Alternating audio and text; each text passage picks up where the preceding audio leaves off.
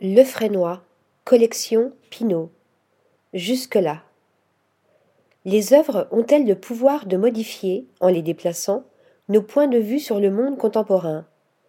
Telle est la problématique éminemment politique posée par cette exposition interrogeant l'impact visuel et environnemental, écologique et éthique des images fabriquées par les artistes pour donner à voir le monde tel qu'ils l'ont vu ou perçu en sa grandeur et ses misères, sa beauté et son étrangeté, ses mirages et ses blessures.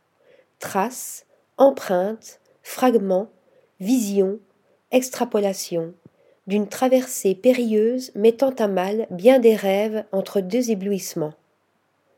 Des immensités désertées photographiées ou mises en abîme par Enriquez Ramirez aux mondes infimes et trompeurs, brouillant la frontière entre le végétal et l'animal, L'humain et le non-humain de Daniel Stigman Mangrané, en passant par les charniers de troncs d'arbres enchaînés de Danvaux ou le chaos domestique pris au piège de la caméra de Paolo Nazaré, les fantômes de Latifa Etchak et les pluies arc-en-ciel de Vidia Gastaldon, voici le monde en lambeaux enluminés ou rehaussés de rêves et de poésie d'une dizaine d'artistes aussi inspirés qu'impliqués une exposition coproduite par le Studio national des arts contemporains et la Pinot Collection.